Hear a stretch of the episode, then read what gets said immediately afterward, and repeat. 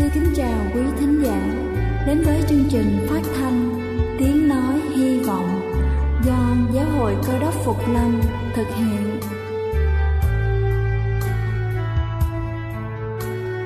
Kính thưa quý vị, Đức Chúa Giêsu trước khi Ngài về trời đã ban cho các môn đệ của Ngài một điều răn mới, đó là họ phải yêu thương nhau như chính tình yêu mà Ngài đã dành cho họ.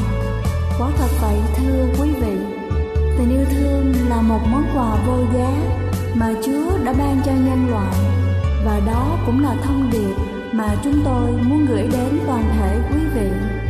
Nếu quý vị muốn tìm hiểu thêm về chương trình, về niềm tin hoặc muốn nghiên cứu về lời Chúa, xin quý vị gửi thư về chương trình phát thanh Tiếng Nói Hy Vọng địa chỉ 224 Phan Đăng Lưu, phường 3, quận Phú Nhuận, thành phố Hồ Chí Minh hoặc gửi email cho chúng tôi theo địa chỉ tiếng nói hy vọng amos@gmail.com. Ngoài ra, quý vị cũng có thể liên lạc với bất kỳ hội thánh cơ đốc Phục Lâm tại địa phương gần nhất. Xin chân thành cảm ơn và kính mời quý vị lắng nghe chương trình hôm nay.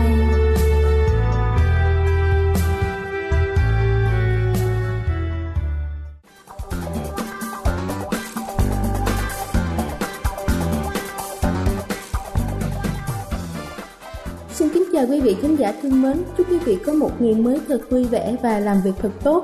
Kính thưa quý vị, câu chuyện hôm nay mà tôi muốn gửi đến quý vị có tựa đề là Viên Ngọc Sáng. Một gia đình có hai người con, khi hai anh em này lớn lên, ông bố đã gọi hai người con lại và nói, các con đều đã lớn rồi nên ra ngoài làm gì đó. Trong những dãy núi đằng kia có những viên ngọc được mệnh danh là tuyệt thế mỹ ngọc. Các con hãy đi tìm chúng tìm không được thì đừng có về nhà nữa. Nghe lời cha, hai anh em ngày hôm sau đã đi vào núi để tìm ngọc quý. Người anh là một người rất coi trọng thực tế, đôi khi tìm ra những viên ngọc không được lành lặn, hoặc là những viên ngọc có màu sắc bình thường, thậm chí là những viên đá có một chút đặc biệt, anh đều cất vào trong túi. Vài năm sau, đến thời gian và địa điểm mà hai anh em đã hẹn trước với nhau. Khi đó trong túi của người anh đã được chất đầy các loại ngọc mặc dù người anh không tìm được viên ngọc theo yêu cầu của người cha. Nhưng chúng rất đa dạng và đẹp mắt, anh nghĩ rằng những thứ này chắc chắn sẽ khiến cho bố được hài lòng. Sau đó, người em đi đến chỗ mà hai anh em đã hẹn từ trước nhưng với hai bàn tay trắng. Người em nói, những thứ mà anh tìm được không phải là tuyệt thế mỹ ngọc, mà chỉ là những viên ngọc thông thường. Mang những thứ này về có lẽ bố sẽ không hài lòng đâu, em không về nhà nữa, vì em vẫn chưa tìm được loại ngọc mà bố yêu cầu, em sẽ tiếp tục đi tìm. Người anh mang số ngọc đã tìm được về nhà. Và cha anh đã nói con có thể mở một tiệm bán ngọc. Chỉ cần gia công qua một chút thì chúng sẽ đều trở thành những đồ quý hiếm. Những thứ đó cũng đủ để con trở thành một người giàu có. Chỉ vài năm sau tiệm ngọc của người anh đã trở nên rất nổi tiếng. Trong số ngọc anh tìm được có một viên sau khi được gia công đã trở thành một viên ngọc vô cùng quý hiếm. Viên ngọc đó đã được nhà vua chọn làm ngọc tỷ của hoàng đế. Đây là vật tượng trưng cho quyền lực tối thượng của chính bản thân hoàng đế và được lưu truyền qua các triều đại. Cũng bởi lý do này mà người Anh đã trở nên vô cùng giàu có. Sau khi người Anh đã về kể lại cho bố nghe sự tình của người em, ông bố sau khi nghe xong đã nói em của con sẽ không bao giờ quay lại nữa đâu. Nếu may mắn thì có thể tỉnh ngộ ra, hiểu được rằng sự hoàn mỹ không bao giờ tồn tại. Còn nếu nó không tỉnh ngộ, thì có thể sẽ phải trả giá bằng cả cuộc đời này. Rất nhiều năm sau đó, người cha bị mắc bệnh nặng. Trong khi nằm trên giường, người anh đến bên cạnh cha và nói rằng sẽ đi tìm người em về. Nhưng người cha lại không đồng ý không phải đi tìm, nếu như trải qua thời gian lâu như thế mà cũng không tỉnh ngộ, vậy thì về nhà cũng có làm được gì đâu. Trên thế gian này, không có viên ngọc nào là hoàn mỹ, cũng không có người nào là hoàn thiện. Không có điều gì là tuyệt đối. Người nào mà lãng phí cả một đời đi theo đuổi những thứ này thì quá là ngốc nghếch. Kính thưa quý vị, cuộc sống chính là như thế, đối đãi với người khác, theo đuổi sự việc hoặc sự vật nào đó, chúng ta không thể làm một cách hoàn mỹ cuộc sống vốn không hoàn mỹ, vậy tại sao chúng ta phải cứ mệt mỏi theo đuổi để làm gì? Cuộc sống này cũng sẽ gặp phải những khó khăn trắc trở và chúng ta cũng không ngoại lệ, tụ hợp rồi ly tan, không có ai mãi mãi ở bên nhau, hy vọng nhiều thì thất vọng càng nhiều, mong muốn được nhiều thì gánh nặng sẽ càng nhiều. Có những sự tình không thể cưỡng cầu, vậy thì đừng cố níu kéo. Có những sự tình chúng ta không thể làm gì khác được vậy thì hãy mỉm cười mà bỏ qua. Trong cuộc sống, nếu chúng ta học được cách chấp nhận thực tế và vui với những gì mà chúng ta đang có, thì chúng ta quả là một người rất may mắn. Tất cả buồn cười, bất hạnh và bệnh tật đều hoàn toàn phụ thuộc vào tinh thần của chúng ta. Hãy thay đổi để có cách nhìn nhận tích cực hơn, không án trách và giữ vững trái tim lương thiện, thì cuộc sống chắc chắn sẽ mỉm cười với chúng ta. Đây là chương trình phát thanh hy vọng do giáo hội cơ đốc phục lâm thực hiện. Nếu quý vị muốn tìm hiểu về chương trình hay muốn nghiên cứu thêm về lời chúa xin quý vị gửi thư về chương trình phát thanh tiếng nói hy vọng địa chỉ 224 Phan Đăng Lưu, phường 3, quận Phú Nhuận, thành phố Hồ Chí Minh hoặc gửi email cho chúng tôi theo địa chỉ tiếng nói hy vọng gmail.com Ngoài ra, quý vị cũng có thể liên lạc với bất kỳ hội thánh cơ đốc Phục Lâm tại địa phương gần nhất. Xin chân thành cảm ơn và kính mời quý vị tiếp tục lắng nghe chương trình hôm nay.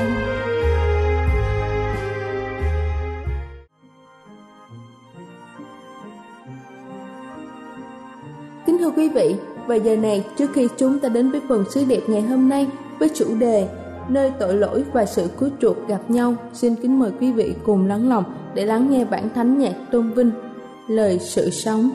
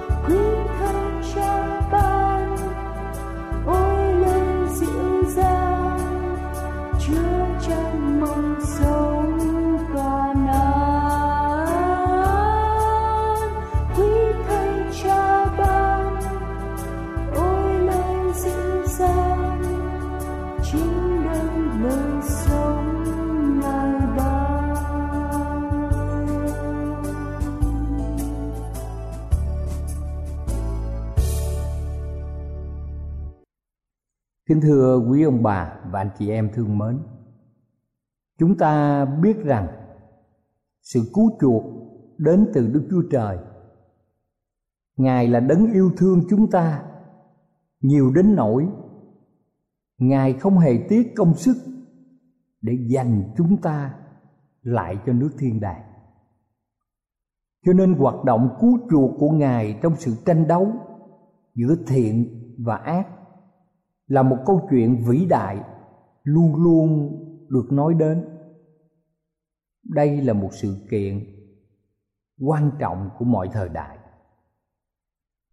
Trong câu chuyện mà hôm nay chúng ta cùng nghiên cứu, có hai khu vườn là bối cảnh cho những việc chính yếu diễn ra.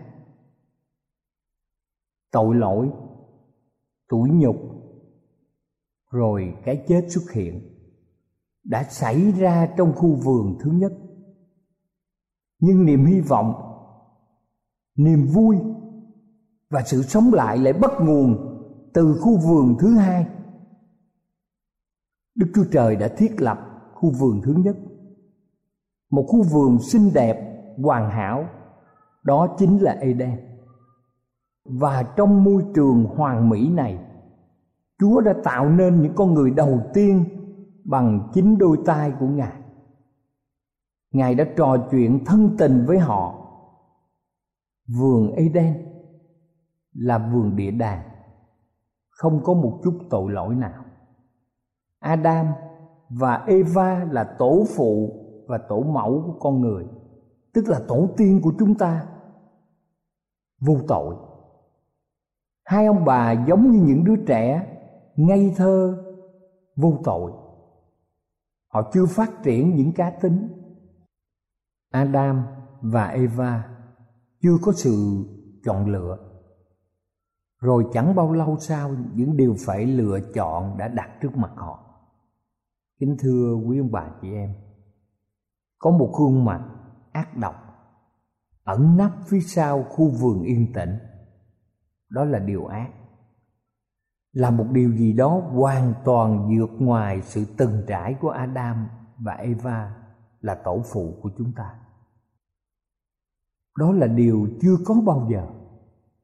Lucifer là một thiên sứ sa ngã đã có lúc được nói đến như một ngôi sao mai sáng chói, nhưng giờ đây đã trở thành sa tăng chúng ta không biết tổ phụ loài người sống trong vườn eden được bao lâu. Nhưng rồi một hôm bóng tối đã bao trùm trên giường địa đàng. Satan đã mang lấy hình dáng của một chú rắn xinh đẹp, đu đưa trước mặt eva, để rồi cám dỗ bà đến trải nghiệm mới, để bà muốn rằng trở thành giống chính như đức chúa trời đức chúa trời đã bắt đầu một thử nghiệm đơn giản về sự dân lời. Trong sáng thế ký đoạn 2 câu 16 và 17 Ngươi được tự do ăn hoa quả, các thứ cây trong vườn. Nhưng về cây biết điều thiện và điều ác thì chớ hề ăn đến. Vì một mai ngươi ăn, chắc sẽ chết. Trong sáng thế ký đoạn 3 câu 4 và câu 5 cũng cho biết một cách rõ ràng. Nhưng con rắn lại nói rằng, hai ngươi chẳng chết đâu. Nhưng đức chúa trời biết rằng hễ ngày nào hai ngươi ăn trái cây đó, mắt mình sẽ mở ra. Sẽ như đức chúa trời biết điều thiện và điều ác. Đã nhiều năm trôi qua, nhưng ngày hôm nay Satan dẫn đến dụ dỗ con người theo phương cách này Satan đã tán dương sự không dân lời Satan tạo cho mình một vẻ quyến rũ. Satan luôn mô tả luật pháp của Chúa là nghiêm khắc, là chán ngắt. Satan cam đoan dành cho mọi người những điều ly kỳ, những điều nếm trải mới lạ và sa tăng đã che đậy con đường hủy diệt và mời mọi người bước vào con đường đó. thật sự một con đường đầy rác rưởi, có những kẻ nghiện rượu, có những kẻ đắm chìm trong ma túy, nằm vất vưởng bên mương rảnh thân thể chết dần, chết mòn ma quỷ luôn tìm cách gieo sự ngờ vực nó cho rằng bản chất của nó là do đức chúa trời tạo ra. Và sa tăng đòi hỏi có được bản chất thật của đức chúa. Đức chúa trời chỉ muốn những gì tốt đẹp nhất cho mọi người trong chúng ta. Ngài không ngăn cấm chúng ta làm điều gì để có được sức khỏe và hạnh phúc. Ngược lại sa tăng thì trao cho chúng ta thuốc độc, nhìn rất hấp dẫn. Nhưng cuối cùng, người ta đã bị suy giảm sức khỏe và sống trong một đời sống đồi bại. Trong văn đoạn 8 câu 44 cho biết rằng sa tăng là kẻ nói dối và là cha của sự nói dối. sa tăng đã thuyết phục Adam Eva hai người chẳng chết đâu. Nhưng thưa quý ông bà chị em, ông bà đã chết. Rồi từ đó về sau các thế hệ con cháu của ông bà cũng đã chết Satan hứa hẹn rằng ngươi sẽ như Đức Chúa Trời. Nhưng Satan đã không giữ lời hứa. Satan cố tỏ ra mình giống như Đức Chúa Trời Ở trên ngai trời. Nhưng chính vì sự dối mình Mà Satan đã bị đuổi ra khỏi thiên đàng. Chỉ có Đức Chúa Trời mới có thể là đấng tối cao. Ngài là đấng sáng tạo nên muôn loài dạng vật dù đó là thiên sứ hay con người, vật thọ tạo không bao giờ có thể trở thành đấng sáng tạo. Chúa tạo nên loài người theo hình ảnh của ngài để sống trong ngài và đáp lại ngài bằng sự yêu thương vâng lời. Chỉ có trong chúa, chúng ta mới tìm được chính bản thân mình. Ngài đã tạo chúng ta như chính ngài. Mọi người trong chúng ta sẽ không yên ổn cho đến khi tìm được sự yên nghỉ ở trong Chúa. Chúng ta xem sự phạm tội thật là phi lý. Tại sao mọi người cố nắm lấy điều không thể có được là sẽ bằng như thượng đế, sẽ bằng như Đức Chúa Trời.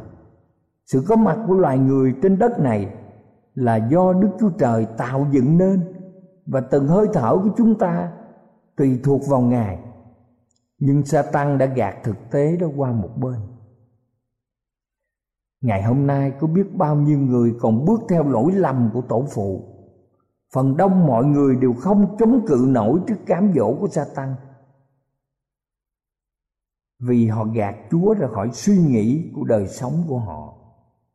Nhiều người đã chối bỏ sự hiện hữu của Ngài và từ chối không tiếp nhận Ngài cho nên hậu quả của sự sa ngã đã đến với thế gian này. Sự sa ngã đã lộ ra ngay tức khắc qua hậu quả của nó. Sau những giây phút vui thích ban đầu, Adam và Eva bắt đầu cảm thấy ngượng ngùng, xấu hổ. Khi nghe tiếng Chúa đến gần, cảm giác tội lỗi bám lấy họ và họ tìm cách tránh ngài nhưng họ không thể trốn khỏi Chúa. Ngày hôm nay chúng ta cũng lại càng không thể trốn khỏi Ngài. Ông bà bắt đầu đổ tội cho nhau, than vang rằng người nữ mà Chúa đã để gần bên tôi cho tôi trái cây đó và tôi đã ăn rồi. Giọng điệu này chúng ta nghe có quen thuộc hay không thưa ông bà anh chị em? Đổ lỗi cho bất cứ ai, thậm chí đổ lỗi cho cả Chúa mà không thừa nhận tội lỗi do chính mình. Eva thì cũng như vậy, không khác Adam. Bà cố bào chữa cho mình. Bà nói rằng, con rắn dỗ dành tôi và tôi đã ăn rồi. Cố đổ lỗi và chống chế cho hành động của mình cũng thô thiển giống như bộ áo bằng lá cây vả mà họ tự kết lại để che sự lõa lồ của họ ngày nay, vẫn còn đầy dẫy sự tự bào chữa và che đậy giống như vậy. Rồi đức chúa trời đã phát họa một tương lai đặt trước mặt họ. Ông bà sẽ bị trục xuất ra khỏi giường đệ đàn. Họ sống một cuộc đời cực nhọc, đau khổ. Từ rài trở về sau, đất đai sản sinh ra gai góc. Eva sẽ sinh nở trong đau đớn. Và sau khi vật lộn với cuộc sống. Tổ phụ và tổ mẫu con người phải đổ mồ hôi tráng để có được miếng ăn từng ngày. Rồi họ sẽ trở về với bụi đất, với những gì mà chúa đã tạo nên họ. Kính thưa quý ông bà chị em, nhưng đức chúa trời là đấng yêu thương. Ngài không muốn bỏ mặt adam vẻ va trong sự thất bại. Dầu bị đuổi ra khỏi vườn adam và eva không bị đuổi khỏi sự hiện diện của đức chúa trời. Cuộc sống mới của họ. Đưa đẩy họ tới đâu? Thì đức chúa trời vì yêu thương họ cũng hiện diện ở nơi đó. Hơn nữa, đức chúa trời còn để lại cho họ một lời hứa trong tương lai. Trong khi họ vẫn còn ở trong vườn, chúa đã tuyên bố với con rắn ở trong câu 15 rằng ta sẽ làm cho mày cùng người nữ. Dòng dõi mày cùng dòng dõi người nữ nghịch thù nhau. Người sẽ dày đạp đầu mày, còn mày sẽ cắn gót chân người. Thưa quý ông bà chị em, tình trạng thù địch này không phải là phản ứng tự nhiên của con người. Có một số điều đức chúa trời đặt vào lòng chúng ta. Đó là việc làm của chính ân điển ân điển mà đấng cơ đốc in sâu vào lòng người, tạo cho chúng ta sự thù nghịch chống lại điều ác, tức là Satan. Nếu không có ân điển biến đổi và năng lực tái tạo, thì loài người sẽ tiếp tục bị Satan giam cầm. Loài người sẽ mãi là một đầy tớ sẵn sàng làm theo mệnh lệnh của Satan. Song trong lòng người có sự đổi nghịch với Satan. Vẫn luôn bình an, đó là nguyên tắc sống mới của Chúa. Quyền năng của Đấng Cơ Đốc truyền cho con người cho phép họ chống lại bạo chúa là kẻ chiếm quyền tức là Satan. Bất cứ người nào ghê tởm tội lỗi thay vì yêu mến tội lỗi, bất cứ người nào chống cự và chiến thắng những đam mê đang cố thống trị lòng họ, người ấy đang bày tỏ cách xử thế hoàn toàn đến từ trên cao. Chúng ta biết rằng việc làm của ân điển đạt đến đỉnh điểm trong dòng dõi người nữ chính là Đức Chúa Giêsu Cơ Đốc. Kính thưa quý ông bà chị em, rồi Đức Chúa Giêsu đã đến thế gian để làm giá cứu chuộc cho nhân loại. Chúng ta nhớ tại một khu vườn để cầu nguyện, vườn Gethsemane. Khu vườn Gethsemane do con người thiết lập đây là nơi Đức Thầy của chúng ta là Đức Chúa Giêsu yêu thích Ngài đến để tĩnh tâm. Vào đêm thứ sáu cuối cùng Chúa ở thế gian này, hình ảnh cây thập tự cứ đang nhìn trừng trừng. Chúa đã đi vào Gethsemane để đấu tranh và cầu nguyện với cha Ngài.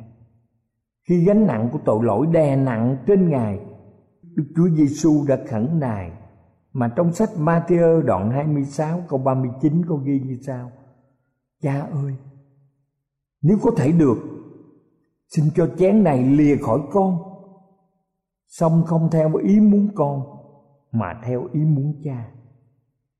Kính thưa quý ông bà anh chị em Trong cơn rất đau thương Ngài cầu nguyện và mồ hôi trở nên như giọt máu lớn rơi xuống trong khu vườn Gethsemane. Số phận nhân loại ở trong tình trạng nguy ngập. Chúa Giêsu khao khát được những người bạn thân thiết nhất của Ngài trợ lực. Nhưng tất cả mọi người đều sai ngủ. Chúa một mình uống chén thống khổ. Cũng còn một kẻ khác ở trong vườn. Đó là Satan đã từng có mặt trong vườn Eden xưa Bây giờ Satan đã cám dỗ Chúa Giêsu hãy từ bỏ ý định cứu chuộc thế gian. Họ chẳng đáng để Ngài phải hy sinh. Có ai quan tâm đến Ngài đâu. Hãy nhìn họ xem tất cả đều sai ngủ. Nhưng không giống như tổ phụ loài người là Adam và Eva. Chúa Giêsu đã từ chối không nghe giọng nói đầy ác ý đó, không nuôi dưỡng mối nghi ngờ đó. Chúa Giêsu đã chấp nhận uống chén đắng từ tay cha Ngài. Đức Chúa Giêsu quyết định hướng đến đồi Golgotha. Thưa quý vị, hai khu vườn, vườn địa đàng Eden và vườn Gethsemane nhắc nhở chúng ta đến sự trầm tư cầu nguyện vì giá cứu chuộc chúng ta chúng ta thấy ở đó biết bao nhiêu là mất mát nhưng cũng chính ở đó ân điển diệu kỳ của chúa, vĩ đại biết bao nhiêu. Chúng ta hãy so sánh giữa Eden và Gethsemane. Vườn Eden có những vết bẩn của sự không vâng lời. Để đến nơi vườn Gethsemane, đấng cứu chuộc thế gian phải chịu đau đớn tột cùng khi tội lỗi của thế gian chồng chất lên ngài chúng ta hallelujah chúng ta ngợi khen đấng cứu thế, đấng yêu thương chúng ta. Và chắc chắn, trong ngày mà chúa tái lâm, chúng ta sẽ có mặt ở thiên quốc cùng với ngài.